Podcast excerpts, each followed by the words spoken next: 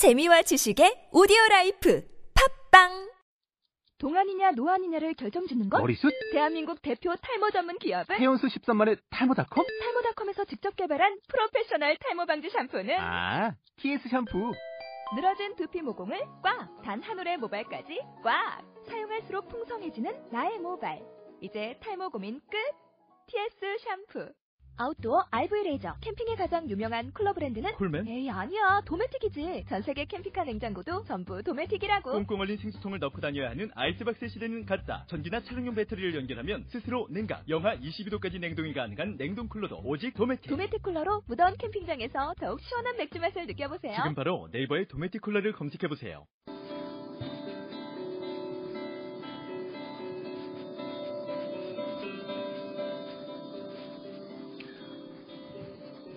일요일 아침 출근은 늘 평소에 가는 길하고 다른 길을 선택하게 됩니다. 그 선택을 해서 가다 보면 어, 깜빡하고 평일 출근하는 길과 똑같은 길을 갈 때가 종종 있습니다. 어쩌면 우리 삶이라는 것도 그렇게 어, 늘 정해진 또는 늘 가오던 그런 길들의 연속 그리고 그런 관성을 극복하지 못하는 것이 우리 삶일지도 모르겠다는 생각을 일요일 아침 출근해서 해보게 됩니다. 여기는 글쎄 어디서 만날까입니다. 오늘 시작은 관성에 대한 이야기였습니다. 음, 평소 수업 시간이나 졸업한 아이들 만나면 참 많이 하는 얘기 중에 하나인데요. 음, 결국은 어, 결국 사람은 그렇게 자신에게 익숙한 어떤 것에 다시 길들여지고 또 침잠하기 쉬운 것 같습니다. 그래서 낯선 것에 대한 두려움이 있고 또 그 두려움으로 인해서 자신만의 세계에 더 깊이 빠져들기도 한다. 뭐 음, 생각인데요. 그 관성에서 벗어나 현실 외몰되지 않을 때 잘 살고 있다고 말할 수 있지 않을까 이런 생각들을 하면서 일요일 아침에 출근을 했다. 뭐, 뭐 이런 얘기를 해야지 뭐 이렇게 생각, 을 하고 어, 출근했습니다. 음, 목소리 좀 무겁죠? 수업을 하고 난 뒤에 이제 집에 가는 길에 어떤 그런 목소리하고 또 수업을 어, 시작하지 않았을 때의 목소리가 좀 많이 다릅니다. 에, 그 아무래도 이제 수업을 하게 되면 어, 톤 자체가 좀 높아지게 되죠. 지금보다 훨씬 더. 예, 그러다 보면 어떤 조금 목소리가 좀 나오는 편인데 지금은 훨씬 더 목소리가 음, 가라앉아 있는 듯한 느낌이 듭니다. 아무튼 뭐 출근하고 이것저것 음, 하고 뭐 그리고 앞서서 시작 자체 녹음하고 어, 그러다가 이제 요즘 읽고 있는 김영하의 퀴즈쇼라는 책을 뒤적이다가 보니까 또 하필 이런 구절이 있더군요. 잠깐 읽어보면 왜 아름다운 것들은 자신의 아름다움에 무심할 때 더 아름다워 보이는 걸까? 혹시 사람들은 자신이 잘 아는 공간, 아니 자신이 사랑하는 공간에서 가장 빛나는 것일까? 그러니까 아가는 아틀리에에서, 음악가는 연습실에서, 요새는 자신의 레스토랑에서, 라는 뭐 그런 구절이 있었습니다. 어, 그거를 이제 또 하다가 생각을 해보니까 그 이, 어쩌면 우리는 각자 자신에게 가장 익숙한 공간에 있을 때, 음, 그럴 때, 그리고 그렇게 무방비의 상태에 있을 때 가장 아름다워 보일지도 모르겠다. 뭐 이런 생각이 들었습니다. 뭐, 뭐 그렇다면은 뭐 앞서 말씀드린 관성에 서 살아가는 것이 음, 그렇게 살아가야 되는 것처럼 느껴지는데요. 그렇죠? 그러니까 어, 관성에 의해서 변화되는 것이 아니, 관성을 깨는 것이 아니라 관성에 익숙해 그 관성에 따라서 익숙해져 있는 공간에 있는 것이 가장 아름다운 것이 아닌가 뭐 그런 생각도 잠깐 해보게 됐습니다. 그래서 좀 생각이 달라지게 됐는데 음, 뭐 삶이라는 게 어, 정답이라는 건 없는 거니까요, 그렇죠? 예, 그런 정답이라는 건 없는 거니까 어, 부분들을 생각하는 게 뭐, 어떤 게 옳다 이렇게 얘기할 수는 없는 것 같습니다. 근데 뭐 음, 그렇죠. 뭐 새로운 걸 시도하고 또 관성에서 벗어나기 위해서 노력을 하고 뭐 그렇게 해도 결국 그 사람이라는 거, 그러니까 그 사람이 음, 결국 그 사람이라는 건 어쩔 수 없는 것 같다라는 거죠. 그러니까 음, 누구에게나 그 사람이 그 사람일 수밖에 없도록 하는 그런 게 있겠죠. 그리고 어, 우리가 어떤 새로운 걸 시도하고 변화되고 해도 결국 그건 예, 그 사람의 변주에 지나지 않는 것이 아닌가. 그래서 음, 뭐 그런 거 있잖아요. 뭐 김병진이라는 사람이 있다. 그러면 그, 그 사람이 하는 일들을 이렇게 곁에서 오랫동안 본다면 음, 딱그 사람이기 때문에 느껴지는 것들 어, 저건 그 사람의 것이다 라고 느껴지는 그런 것들이 있잖아요. 그래서 어, 그런 부분에서 어, 나타나는 요소들이 있고 어, 그것들은 쉽게 어, 변화시킬 수 없는 것이 아닌가라는 생각이 듭니다. 어, 17년 혹은 18년 전에 수업을 처음 시작할 때의 찻집을 갖고 싶다고 얘기하고 또 그런 찻집을 꿈꿀 때와 지금은 상황이 참 많이 달라졌습니다. 그때는 지금과 같은 상황 자체를 어, 상상할 수도 없었고 또 지금 흔히 말하는 오프라인이라는 것이 가진 한계와 같은 것들이 많이 존재했었죠. 음, 그러다 보니 이제 저와 함께 했던 뭐 수업을 듣든지 아니면 일을 했다든지 뭐 이런 사람들과 음, 그 모일 수 있는 공간이 있었으면 좋겠다라는 그런 꿈을 어, 꾸는 꾸었던 거죠. 그랬을 때 음, 그, 그래서 그들과 함께 살아가는 것도 참 좋겠다. 뭐 이런 거.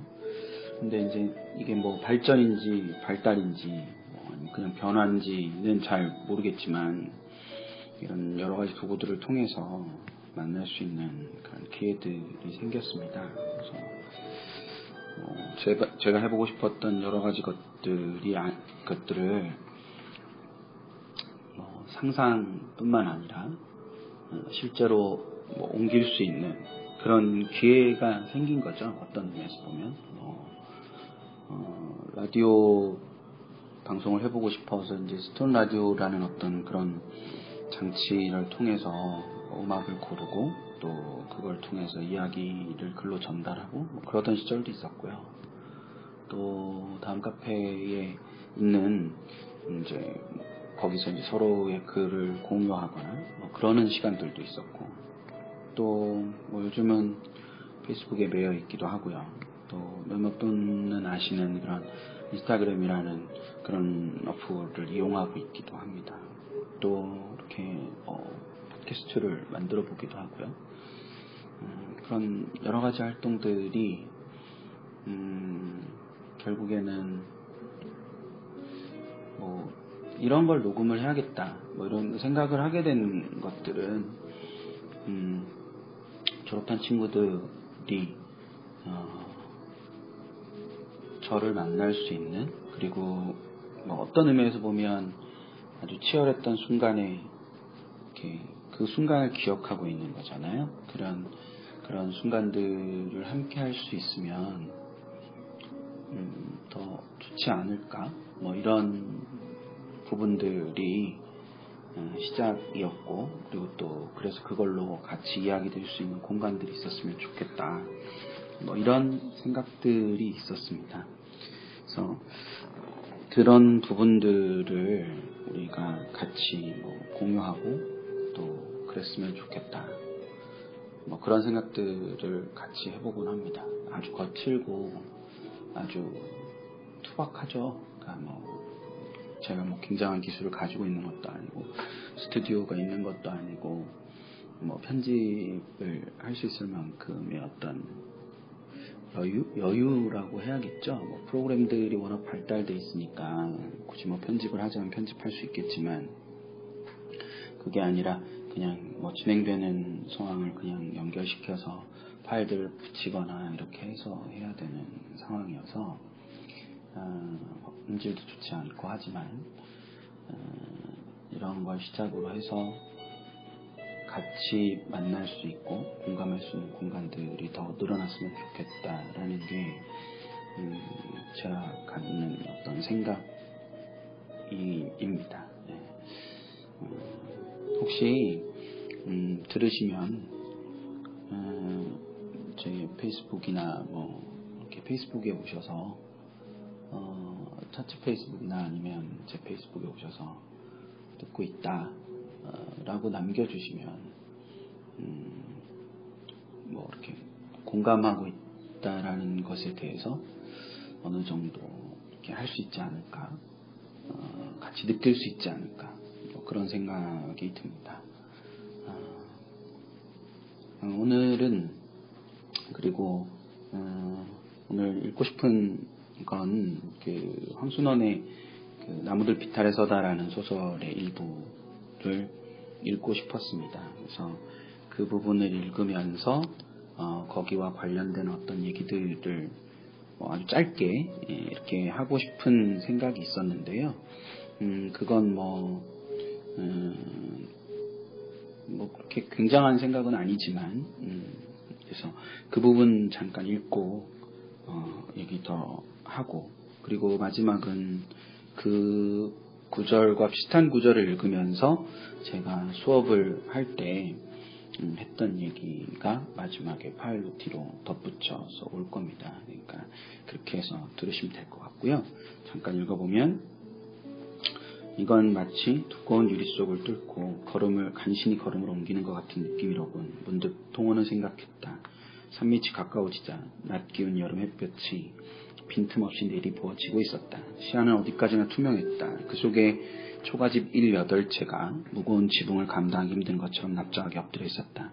전혀 전화를 안 이뻐 보이는데 사람은 고사하고 생물이라고는 무엇 하나 살고 있지 않은 성쉽게 주위가 너무 고요했다. 이 고요하고 거침새 없이 투명한 공간이 왜 이다지도 숨막히게 앞을 막아서는 것일까? 정말 이건 두껍디 두꺼운 유리 속을 뚫고 간신히 걸음을 옮기고 있는 느낌인데 다시 한번 동호는 생각했다. 부리를 앞으로 향한 총을 꽉 옆구리에 끼고 한 발자국씩 조심조심 걸음을 내어 디딜 때마다 그 거창한 유리는 꼭 동호 자신을 이 순간순간 짓는 몸 자세만큼씩만 겨우 자리를 내어줄 뿐 한결같이 몸에 밀착한 위치에서 앞을 막아서는 것이었다. 절로 동호는 숨이 가빠지고 이마에 땀이 흘렀다. 동호는 다시금 엄청나게 두꺼운 유리 속에 자신이 갇혀 들어가 있다는 느낌에 억눌려야만 했다. 이 유리가 저쪽 어느 한 귀퉁이에서 부서져 들어오기 시작하면 걷잡을 새 없이 몽땅 조각이 나고 말 테지.